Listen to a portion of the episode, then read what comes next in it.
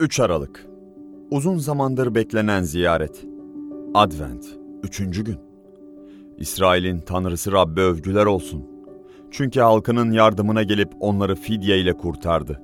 Eski çağlardan beri kutsal peygamberlerin ağzından bildirdiği gibi kulu Davut'un soyundan bizim için güçlü bir kurtarıcı çıkardı.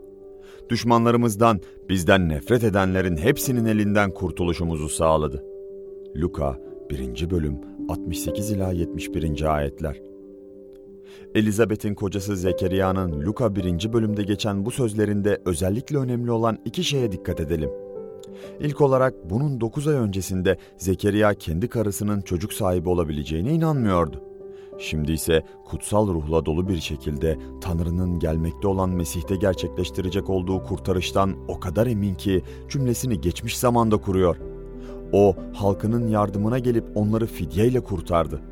İman aklına göre Tanrı tarafından vaat edilen bir eylem olmuş demektir. Zekeriya Tanrı'nın ağzından çıkan her bir söze güvenmeyi öğrenmişti ve bu nedenle de ciddi bir güven duygusu vardı. Tanrı halkının yardımına gelip onları fidye ile kurtardı. Luka 1. bölüm 68. ayet. İkinci olaraksa Mesih olan İsa'nın gelişi Tanrı tarafından dünyaya yapılan bir ziyaret olarak karşımıza çıkıyor. İsrail'in Tanrısı halkının yardımına gelip onları fidye ile kurtardı. Yahudi halkı yüzyıllar boyunca Tanrı'nın artık kendisinin onlardan uzaklaştırdığı inancıyla bitkin düşmüştü. Peygamberlikler son bulmuştu. İsrail Roma'nın eline düşmüştü ve İsrail'deki tüm kutsallar Tanrı'nın ziyaretini bekliyorlardı. Luka bize bir başka yaşlı adam olan dindar Simon'un İsrail'in avutulmasını özlemle bekliyor olduğunu söylüyor. Luka 2. bölüm 25. ayet. Benzer şekilde duadan ayrılmayan yaşlı Ena da Yeruşalim'in kurtuluşunu bekleyen biriydi.